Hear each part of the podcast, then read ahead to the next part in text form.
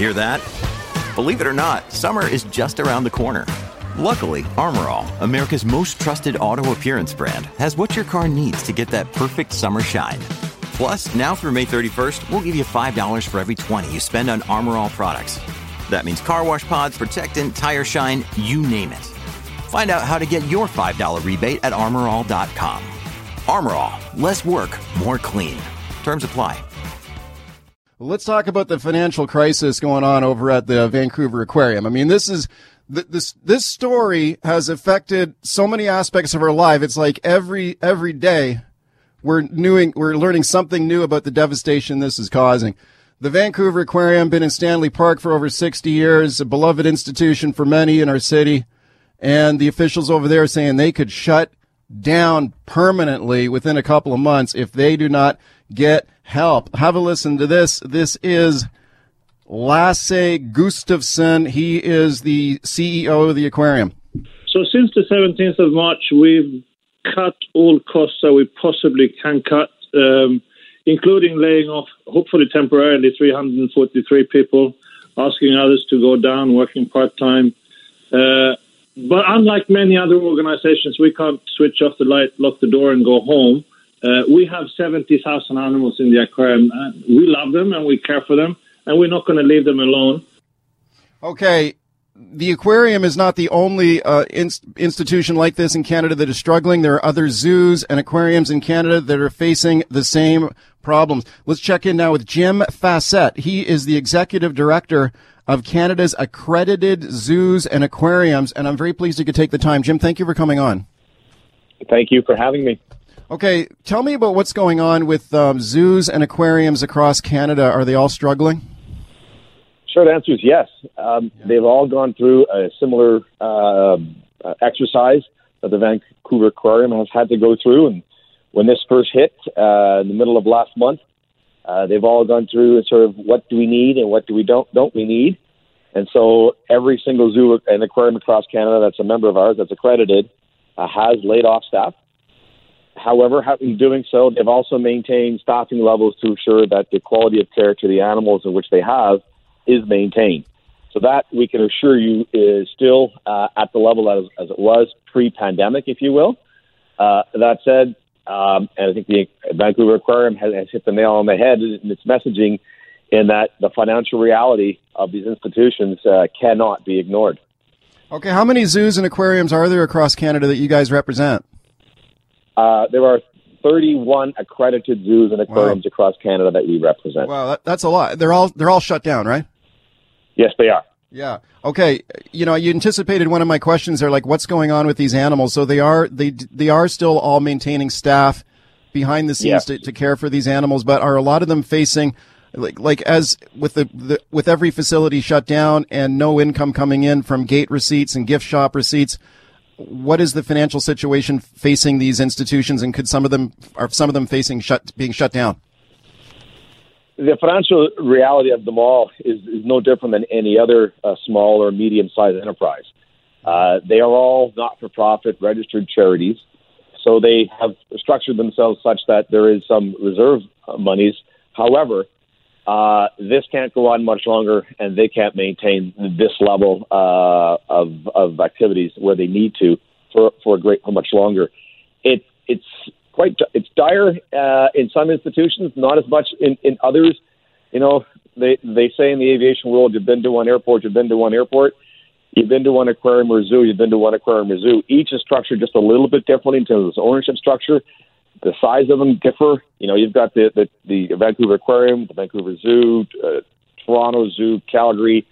You know, these are some of the larger institutions across Canada. Their costs are reflect that, of course. Their their animals are much larger and they have um, larger uh, budgets that they have to maintain. Having said that, right in BC, I know Kamloops, you know their uh, their burn rate a month on just food alone is about ten thousand dollars for the size of zoo that that is, and that's a lot of money, and that's over and above the donations that they might get. So it's very real. Uh, having said that, we as an organization at CAZA, uh, we have an accreditation that we have to maintain, a level of standard of care that we're pursuing to maintain that. So we're working very hard with our members across Canada to ensure that that continues. Speaking of Jim Facette, Canada's accredited zoos and aquariums, you mentioned some of the more f- familiar institutions in the country, like some of the more famous zoos. For example, the Toronto Zoo, maybe the most famous one in Canada, maybe the, perhaps one of the largest, if not the, the largest. I know they're in trouble, right? What's happening at the Toronto Zoo?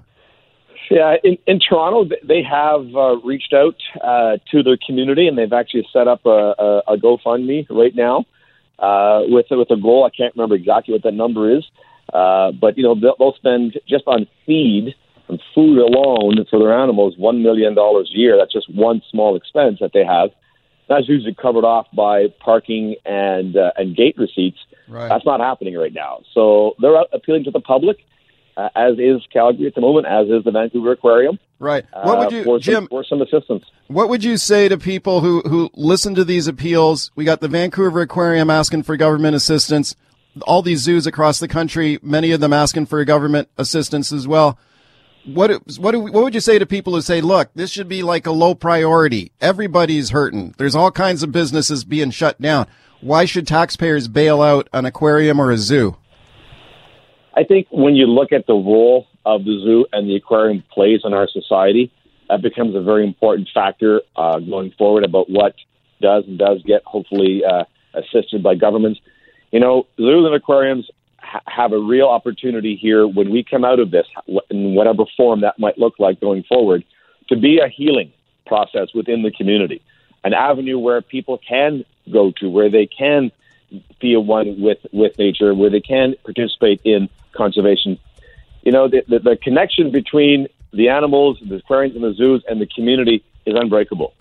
It's really quite astounding when you go community to community and you really look at how attached the local community is to their Right. respective zoo and aquarium. It's really quite wonderful. It's a, it's a great thing that we have in Canada. It's a great big part of our mosaic that we call Canada. And so I think going forward, Okay. if you're looking at why, I think the big reason is why, because we can play a real role in coming out of this uh, as one, coming out of this together, All right. and really helping that healing process. And I don't mean to be cliche about it. I do truly mean it. Thank you for coming on today. Thank you for the opportunity. Camille Labchuk is an animal rights lawyer. She's executive director of Animal Justice. Camille, thanks for coming on. Uh, it's my pleasure, Mike. I I know you heard that interview there with Jim Facette. What did you think about what he said? I think he's living in an alternate reality. I, I heard not a single mention of the suffering and the exploitation that animals in zoos endure just so people can look at them behind bars. Well, I'm sure. I'm sure he didn't. I'm sure he. I'm sure he didn't mention that because he doesn't think his animals are being abused and, and suffering. Well, then I think that means that he's got blinders on. Uh, you know, we're in a situation where zoos are already in in trouble. Zoos and aquariums are struggling well before this pandemic because they're part of the dying industry. We've got a public that's increasingly not accepting of keeping animals behind closed doors, uh, behind bars, and in tanks, just so people can look at them. And I think that's exactly why the federal government decided to make the groundbreaking move of banning whale and, and uh, dolphin captivity earlier uh, just last year. Okay. Do you therefore think, uh, Camille, that the, government should not assist the Vancouver Aquarium?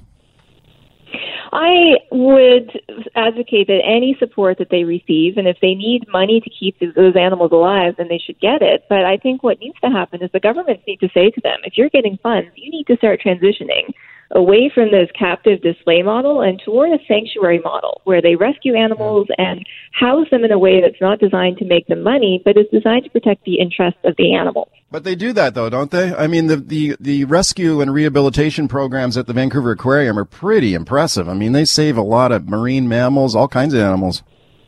Absolutely. They're one of the few Yeah. facilities that actually does have some limited rescue and rehabilitation capacity. I understand their rehab center is currently closed because they've laid off a bunch of staff, which is highly unfortunate. And Yeah. that's what they should be focusing on in the future is doing exclusively rescue and rehab. Uh, they still do a lot of display of animals for entertainment. They went out kicking and screaming until the very last moment when the government regulated uh, keeping whales and dolphins in captivity. And, and just yesterday, their their head vet, Dr. Martin Haulena, said on on CKNW uh, that people who oppose whale and dolphin captivity are, are like anti-vaxxers or anti-COVID people. So well, they, I'm- they just I'm- I'm are- glad you- don't I'm see where you this is going. I'm glad you mentioned that because let's let's have a listen to that. You're right. I mean, that was an that was an interesting comment that he made. I guess you could say it that way, but. Here, have a listen to it. This is the head veterinarian for the Vancouver Aquarium, uh, Dr. Martin Haulena. He was on yesterday with Jill Bennett. Here's what he said. I think those people are going to say that no matter what news you bring out with. I kind of put them in the same group as anti-vaxxers and the anti-COVIDians that are gathering on streets to protest uh, social uh, isolation. So, yeah, I, I disregard those uh, those comments altogether. Okay, how did you, what did you think, or how did that make you feel when you heard that, Camille? Well, my my jaw was on the floor, especially coming from a vet who should care about the physical and emotional well-being of animals that are I'm sure confined in zoos and aquariums. I'm sure he does, though. Yeah, but I mean to say that uh, people like David Suzuki and Jane Goodall, who are major supporters behind the uh, whale and dolphin ban, are are on par with anti-vaxxers who put the the public and all of our lives at risk that's just uh, tone deaf. I, I, guess I guess maybe he's referring to some of the more radical kind of animal rights elements like PETA or whatever. Maybe that's what he was trying to say. I, I don't think there's anything radical about having compassion for animals and just not wanting to see their freedom taken from them and stuck behind uh, bars or tiny tanks for their entire lives. And I think that's the way the public is going. I think what we're seeing is a massive shift away from this idea that it's okay to confine animals just for entertainment and a push towards changing zoos, changing aquariums, using those facilities, but turning them into sanctuary models. And that's where they should be looking. Let's take a couple of calls here. Susan on the open line. Hi, Susan. Hi, I have your speakerphone. Is that oh, sound okay? You sound okay. Go ahead. Okay. Well, I just had a kind of a brainstorm while you were talking that maybe people could, instead of it just being like make charity to the aquarium, they could make a future uh, like the payment could be for a future time to visit the aquarium or like a year's pass and like gifts gifts for you know future christmas gifts and um, that like sort ways of they can say, ways they can raise money you mean pardon me you mean that's a way they could raise some money right now yeah yeah okay okay susan thank you for the call oh Here's, but i also i also yeah. wanted to say that like yeah. like canadian tire and, and different stores are open why couldn't they allow like 10 people in at a time or something to the aquarium with well, the physical distancing. Okay, that's an interesting point. What do you think of that, Camille? Uh, you know, I, I think we should all stay home. I think it would be completely yeah. inappropriate to, to open the aquarium to, to any visitors right now. I think right. this is an organization with a $54 million annual budget, and for them not to have set aside a few million dollars for a rainy day or have a disaster or an emergency plan, to me, that's just shocking. It's highly what, irresponsible. What would you say to, we just got a minute left, but what would you say to the argument that the reason that the, the, aquarium can do all the wonderful things that it does in terms of rescuing animals that are injured in the wild and rehabilitating them and doing all this conservation and research is because they have the fund from people who pay admissions and pay for memberships and buy presents in the gift shop and and that helps the animals in the end. We use 30 seconds though. Oh, well, I think if they want to do conservation work, that's great, but they should fund it like the rest of nonprofits in this country do. You don't see humane societies or wilderness associations going into the wild and capturing animals and putting them on display to fund their work. If people believe in the work and they think it's important, they will support it and governments will support it. Camille, thank you for coming on. Thanks for having me. Okay, you bet. That is Camille Labchuk. She is an animal rights lawyer. She is with animal justice. As promised, let's continue talking about ICBC. And you just know that the accident rate in BC is probably dropped through the floor here with so many, so many people are uh, not driving now. So why doesn't ICBC give you a rebate on your auto insurance? Yesterday, the auto insurance monopoly in BC announced that if you cancel your insurance, which a lot of people might be thinking about doing, they will waive the cancellation fee. So you won't have to pay 30 bucks to cancel your ICBC. That's a little underwhelming to me, especially after we've been hearing some hype from this government this week that relief was coming for BC drivers. Now have a listen to this. This is uh, David Eby, the Attorney General. He's the Minister for ICBC. He was on this morning with Simi, and here he is explaining the fees that are being removed by ICBC to give drivers a break. Well, there are a number of people who maybe they have two vehicles and they're only using one, or maybe they're not using their vehicle at all, they're leaving it at home, or they really dramatically changed the use of their vehicle. They used to use it for business and now they only use it personally, or they're driving less than 5,000 kilometers. So uh, previously, if you uh, needed to change your insurance, there was a, a change fee, uh, and uh, if you needed to stop your insurance entirely, uh, it would it added up to about fifty bucks to cancel and then restart. As well, you had to uh, take your plates in, and then you would be issued new plates when you restarted your insurance. So yesterday, we announced that those fees are removed, so you can take the insurance off of a vehicle uh, without any charge and restart without any charge. And if you restart your insurance after May 30th, that's when the system changes will be done. You'll actually be able to use your existing plates, uh, which is uh, uh going to be a time saver and uh, just far more efficient. That's it. That's all you got. Come on. I, I was expecting more than that the government been hyping this announcement and yeah, that was talk about a bait and switch. That one was, I, I was expecting maybe some sort of a rebate like we've seen in other provinces in Canada instead of canceling, waiving your cancellation fee. Big whoop. Let's check in with Jas Johal now. He's the Liberal MLA for Richmond Queensborough. He's the uh, opposition critic for ICBC. Thanks a lot for coming on. My pleasure, Mike. What do you think of this announcement? Well, I think you hit the nail on the head there. It was uh, very disappointing. You know, I was uh, looking forward to the announcement yesterday, and all we got was the waiving of a $30 cancellation fee and a couple of other administrative changes. You know, uh, when I look at when I look at this issue, I think of it as first of all, it's a once in a hundred year pandemic, and when our citizens citizens look back and say, what did our government do for us?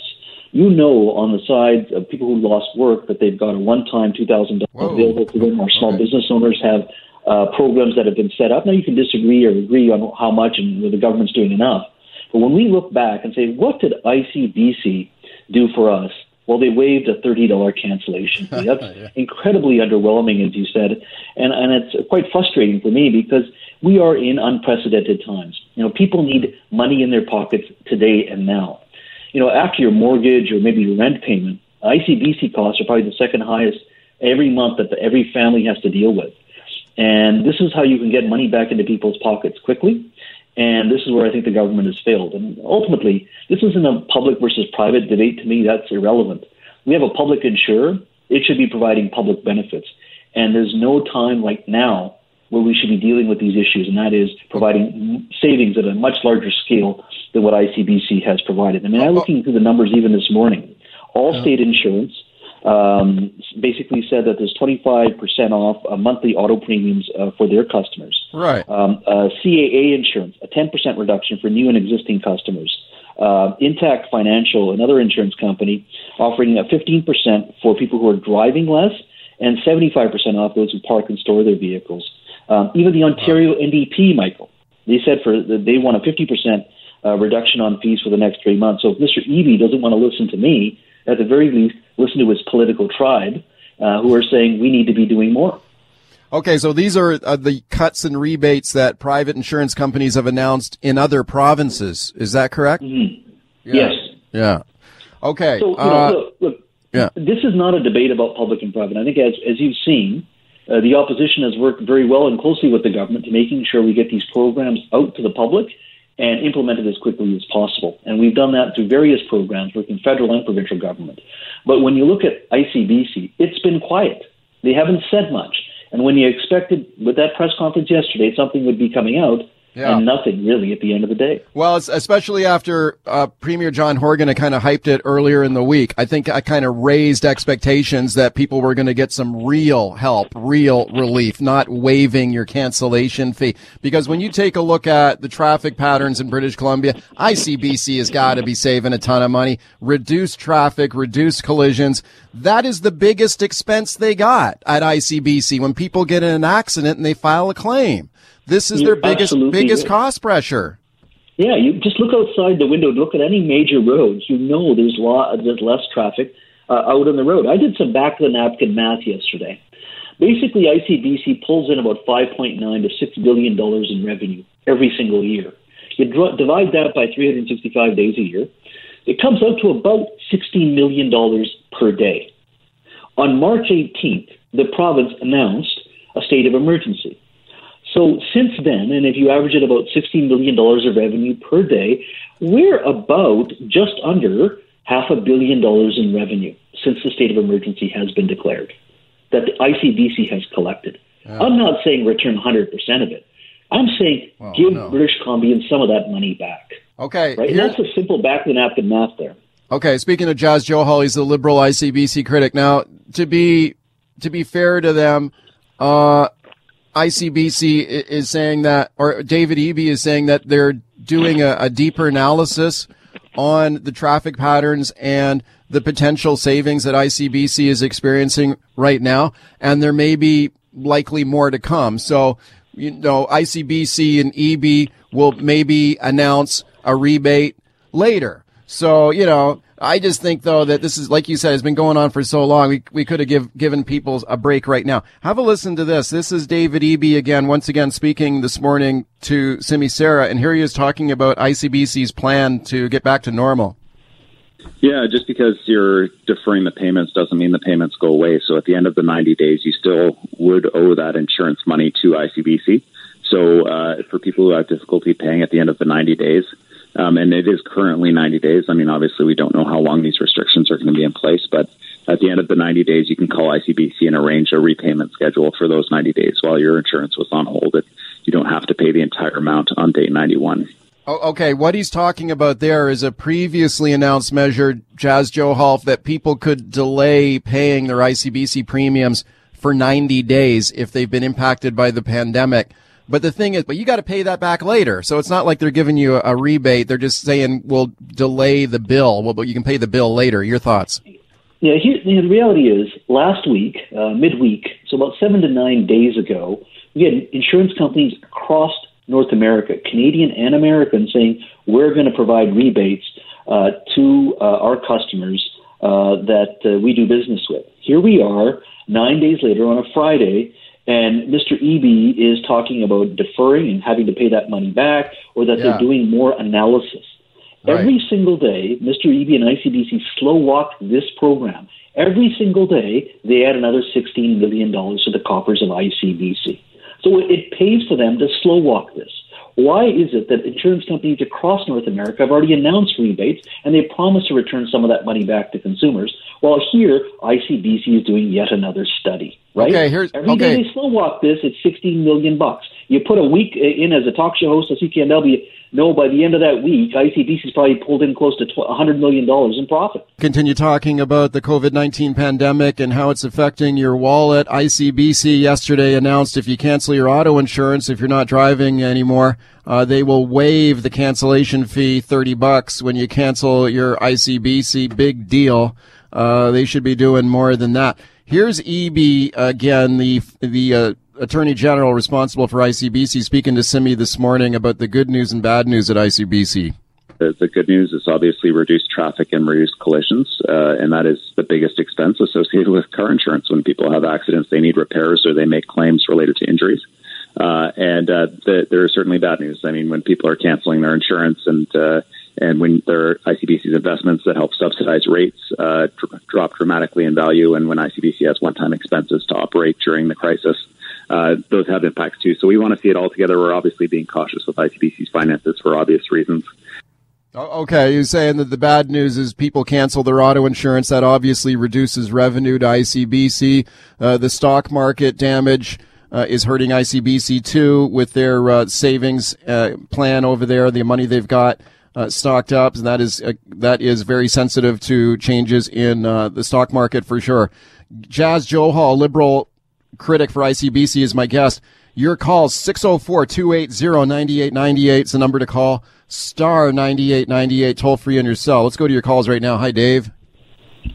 Hi, Mike. Uh, yeah, it's a pretty underwhelming uh, announcement. I have to agree. Um, I think ICBC should literally, you know, take some uh, statements from people. If they're not driving, they should immediately cut their their expense by fifty percent at least because just because they're not driving daily, commuting and whatnot, they still may need their vehicle for, uh, you know, trips to the grocery store oh, yeah. and, and essentials, right. of course, right? Yeah, so yeah. canceling the insurance is not uh, an option for a lot of people. I, I think it's uh, pretty underwhelming, and I think it's, uh, you know, indicative of some of the. Uh, uh, municipal, provincial, and federal response to this. Uh, a lot of it's lackluster, um, and I just think that's that's just another indication of how poorly planned and poorly thought out David Eby's plan is.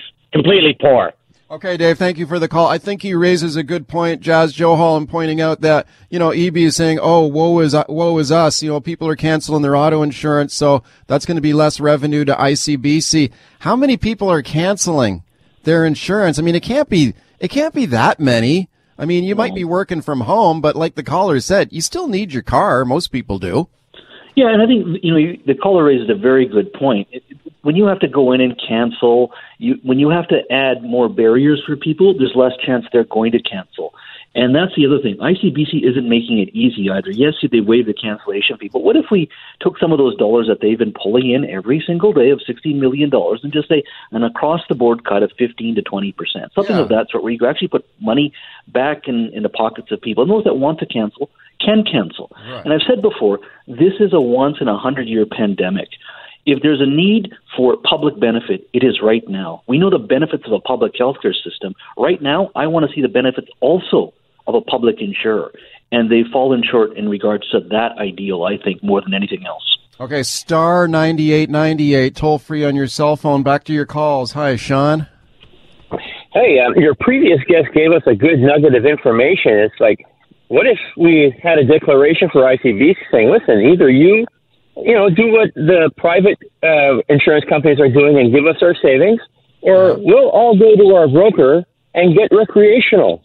And then I wonder how much money a person would save if they switched their insurance from recreational. Because I personally only use my car to go to the grocery store. So I think that would fall. I I would fall under that category where it would be okay. Well, and at the same and at the same time, maybe give us a retro. You know, you know, you can get the savings from when this whole thing started. Give us the uh, recreational insurance, and how much money would a person save? Well, Sean, that's a good call. Thank you for that. And Richard Zussman, the Global News reporter earlier, had, had raised that point, Jas, that look, if you have lost your job, you're not driving to work anymore. Maybe you're just using your car, like the caller said, to go to the store.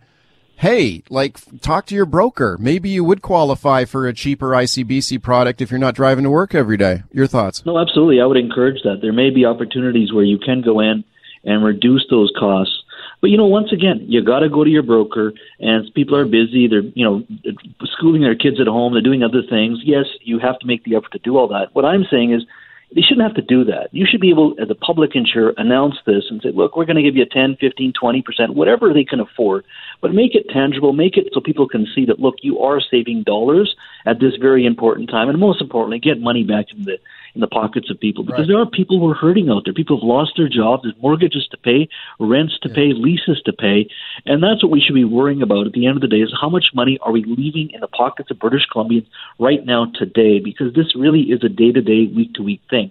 Some people have afforded their rent the first time. They're going to have difficulty coming on, uh, coming in on May 1st, and there are other bi- bills coming as well. So this is it has to be done now. The challenge is now. to challenges today, and that's why I was quite disappointed in ICBC's announcement yesterday because this isn't about politics for me. It's just making sure we get money in the in the, in the pockets of people immediately. Squeeze in. Let's squeeze in one more call here in the minute we have left. Hi, Blake. Ah, it'll go to your broker. That's a joke. I see you can't even get into your brokers in the West End here. They got you lined up like as if you were going to Save on Foods or something. But anyhow, there's another loophole there. I Real, tell my, me what it is, real quick. Okay, I have my insurance um, with Belair Direct, half part of it, and you don't get any discounts. I just found out when I Oh, okay, renewed, Blake, even okay. under five thousand Ks. Blake, thank you for the call. Jas Johal, thank you very much for coming on today. My pleasure, Mike. in the next front in our war. We're calling opening up America again. And that's what we're doing. We're opening up our country. And we have to do that. America wants to be open. Okay. Okay, we're having some audio problems there. That was the uh, voice of U.S. President Donald Trump yesterday speaking about his plan to reopen the American economy. The president uh, presenting basically a roadmap uh, for state governors to reopen the economy in stages. He calls it a phased and deliberate approach to restore normal activity in places where testing have seen a decrease in COVID-19 cases. I'm going to talk about this now on how this is going to work potentially in the United States as they try to get the economy jump started here uh, with this uh, pandemic still inflicting so much damage. And then we're going to talk about Canada and the plan to reopen the economy here. And should Canada take a look at Trump's plan and maybe uh, replicate it here? My guest is JP Maroney. He's a business and economic analyst. He's based in Florida with Harbor City Capital. I'm very pleased to welcome him to the show. JP, thanks a lot for doing this. Hey, Mike. Good to be on the show. Thank you for coming on. Let's play another clip here. Of the president. Hopefully, this one is uh, works uh, not like the first one. There it was a little rocky, but here is Trump yesterday uh, talking uh, about getting the American economy working again. We must have a working economy, and we want to get it back very, very quickly. And that's what's going to happen. I believe it will boom. It will boom. This is what Trump wants. He wants a big bang uh, with the economy back up and running. JP, what do you think about the plan the president laid out there yesterday? Well, I do believe that our nation needs to get back to work and back to doing business. I also know that we've got to take the right precautions without a, a clear plan for making sure that this doesn't spread again and spin back up. You know, it, it is concerning. But here in America, obviously, the American people, there were what, 5 million additional new unemployment claims in the most recent report from the Labor Department. And uh, as of yesterday, the government announced that the stimulus package that was supposed to bail out a lot of small business owners is out of money. It's it's it, it's gone bust already. So there's a lot of people. I, you know, I even heard from a, a colleague the other day that they applied three and a half weeks ago, and they they have been approved, but still have not received their money. And so hmm. I think anything that we can do in a measured and careful way to get people back on the streets and back in the stores and back in the businesses, serving customers and delivering on on their promises, and being able to put some money in the till, uh, the faster the better. Okay, speaking to JP Maroney, he's a business and economic analyst in Florida. We're talking about Trump's plan to reopen the American economy and can we do the same thing here in Canada? This would be a phased in approach, JP, as outlined by the White House yesterday. Phase one uh, would uh, be relaxing some of the restrictions around social distancing. So maybe some restaurants, uh, sports venues, places of worship, maybe they could begin to operate while maintaining strict physical distancing protocols. That would be in phase one, but it would only be in states where they've got the scientific evidence that the virus is under control. I, I wonder what what is your situation there in Florida? I know I know Florida's had its troubles here with this virus with 686 deaths. The last number I saw for Florida is is Florida ready to open up again right now? You know, I here's what I think. I think even if the governors uh, are given the go ahead and the governors begin to open these businesses back up and the doors back up, I think there's going to be a lot of people that are just going to stay home because yeah. they don't believe that there is a real mitigation against risk of spreading the virus. But you know, I was looking at the president's plan. Obviously, the travel and tourism industry here in um, Florida has taken a huge hit. I live in Melbourne, Florida, and we're about 20 minutes south of Port Canaveral. The ships are all parked there. And we've obviously seen a massive, massive impact on that industry, not just the employees, not just the companies themselves, but the spill and uh, trickle down effect of all the imagine the stores and the businesses that depend on those tourists getting off those ships and buying their supplies and eating at restaurants and everything else, and then the companies that provide the fuel for these ships and, and on and on and on. But I was noticing that, you know, movie theaters, for example, would be allowed to reopen in the first phases under yeah. under this.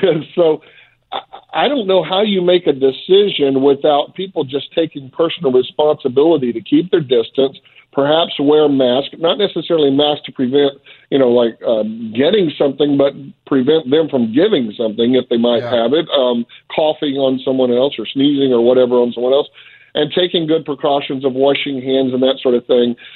There's this teeter totter effect I think we all go through logically and emotionally where we think, yeah, is it really that bad? And then, you know, I have a plumber that was doing work for us about a month and a half ago I just found out the reason he hasn't come back out here and done more work for us is his ex-wife um, is infected with coronavirus. His two children are infected, and now he's been infected by it via his children.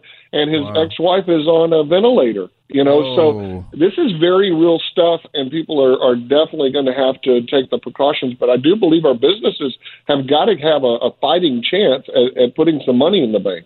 Okay, speaking to JP Maroney here about the American plan to reopen the U.S. economy, and we're going to talk about the Canadian plan uh, after the next break. But have a listen to this. Here's another uh, clip uh, of the pre- of the president speaking yesterday, and here he is explaining how this plan to get the American economy going again would be done one state at a time. It'll depend on the situation in each state. Here's Trump.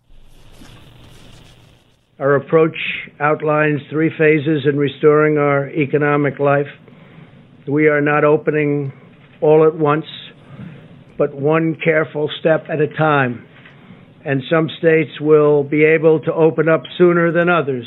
Some states are not in the kind of trouble that others Okay, what do you think of that, JP? I mean, which states do you think could open up for business and which ones are going to be uh, struggling a lot longer?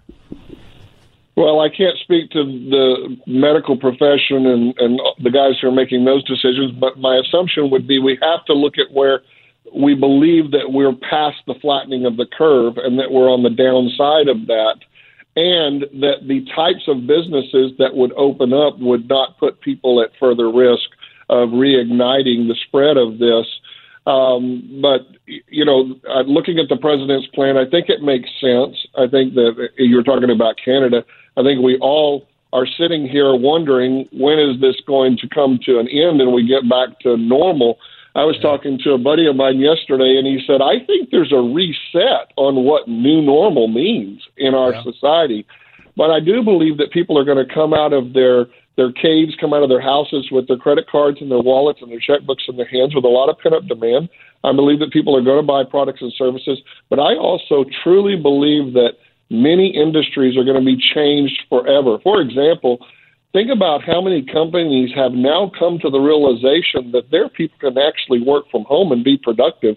Think about the companies that have now decided that their folks can have meetings instead of getting on a red eye and going across the country Right. to have a meeting for a day or two. Or even the conference industry, which now has figured out that we can hold online webcasts and webinars and still uh, convey the information and knowledge in an effective way. I believe that we're going to be changed forever from this. JP, thanks for coming on with your analysis. My pleasure. Anytime. Okay, I appreciate it. JP Maroney, he is a business and economic analyst. He is with Harbor City Capital. They're based in Florida. Here's, of course, is everything with Trump controversial. Like you get some, a lot of support for that plan, especially from uh, Republicans in the United States. I think this is a good idea.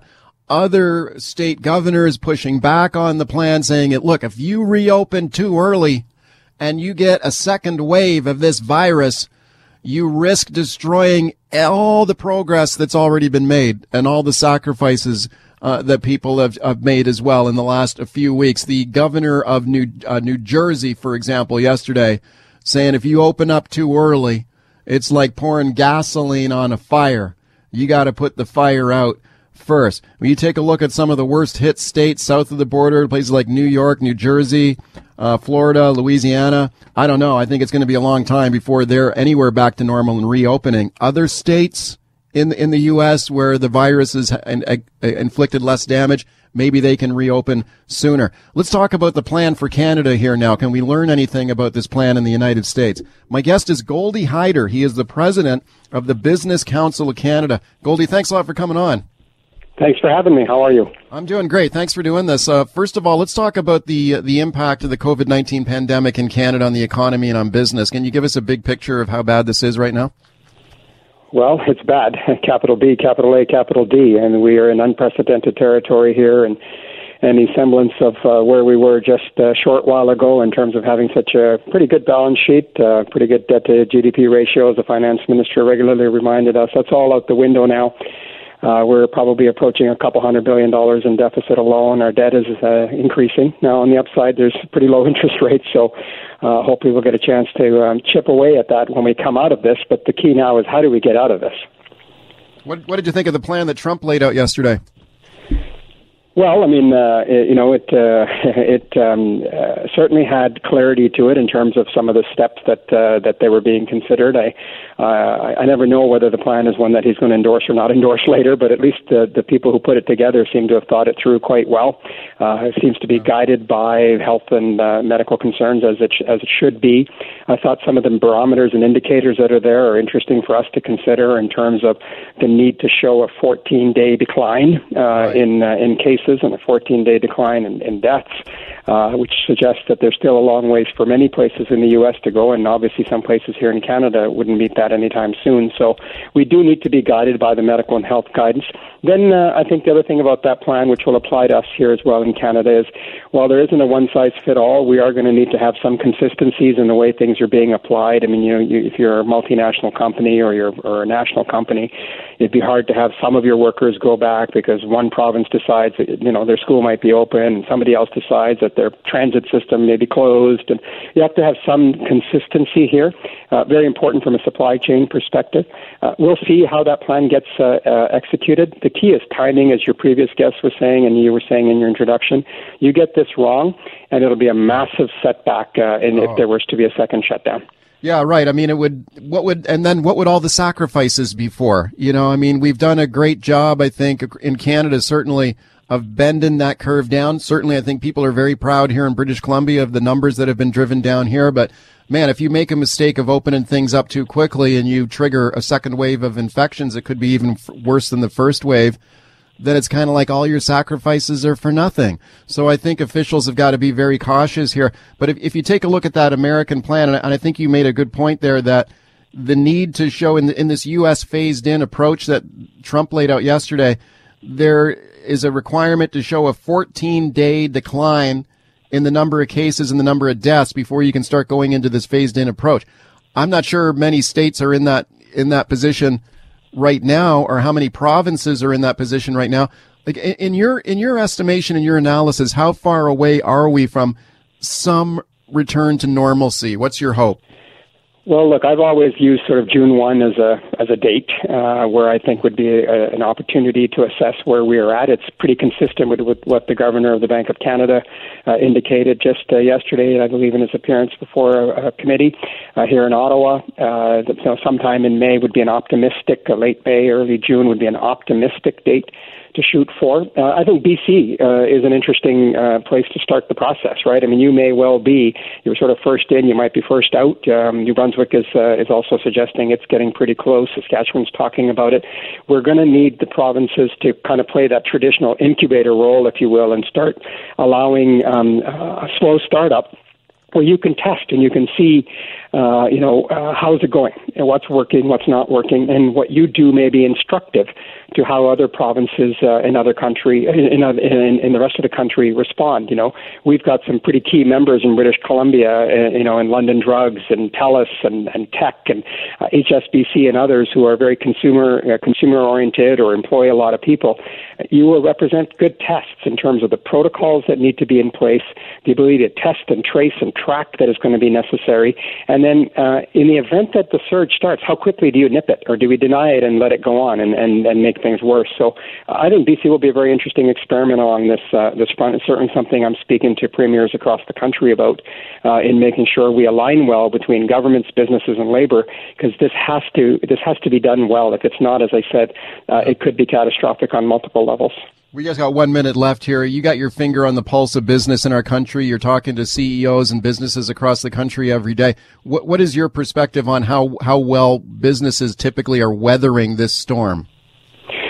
Well, again, look, it's, it all depends, right, on how, how much capacity you have on your balance sheet to weather it. The issue I hear most from people beyond safety and well-being of their own people, of course, is liquidity, liquidity, liquidity. I think governments have worked hard to try and get that addressed the best that they can in uh, unprecedented uh, timing. Uh, there are tweaks that are still necessary. Many sectors are still waiting. We had a bit of an announcement on energy today, but aviation, retail, uh, you know, and, and others are, are, are tourism comes to mind. You know, Rocky Mountaineers and BC as well uh, these are all companies that need liquidity, and um, uh, the employment considerations are key here. And, and you know what, Mike? It's uh, it may be still early days in this whole thing. We'll see where we get to, but uh, but hopefully it's um, it's uh, you know best case scenario emerges for in all our sakes. Thanks for your time today. Appreciate it. All the best. Cheers. Thank you. Goldy Hyder. He is the president of the Business Council of British Columbia. Let's talk a little bit about uh, managing your own personal finances through the pandemic. My my guest is Satvir Gill. He is the director of wealth management with the Gill Group and Scotia McLeod. Satvir, thank you for coming on. Hi, Mike. Uh, thanks for having me, and hello to all the listeners. Thanks, thanks a lot for doing it. We're going through unprecedented times. The the stock market's on a roller coaster. I'm afraid to look at my own RSP. I don't even want to know how much it's gone down. But what is your advice to people out there who are looking at their savings here being affected? Yeah, Mike, it is uh, unprecedented times to, to say the least. Uh, people have been impacted. It doesn't matter if you are invested in the markets or not in the markets. Um, for you know, in your case, or, or people that are listening, it's really, really important to stay focused on purpose and what it is that you're trying to accomplish within your accounts and your retirement accounts. How far are you away from retirement? You know, what does that look like? Do you have a financial plan? What does that look like in terms of rates of returns, expectations, you know, your asset allocation in your own accounts? And just being focused on the long term and know that, you know, we're going to get through this. It's going to take some time, but we are going to get through this. And as long as you've had a plan in place and you know what you're doing and what you're trying to accomplish with the help of an advisor or on your own, you know, we're going to get through this. It's just don't panic. Yeah.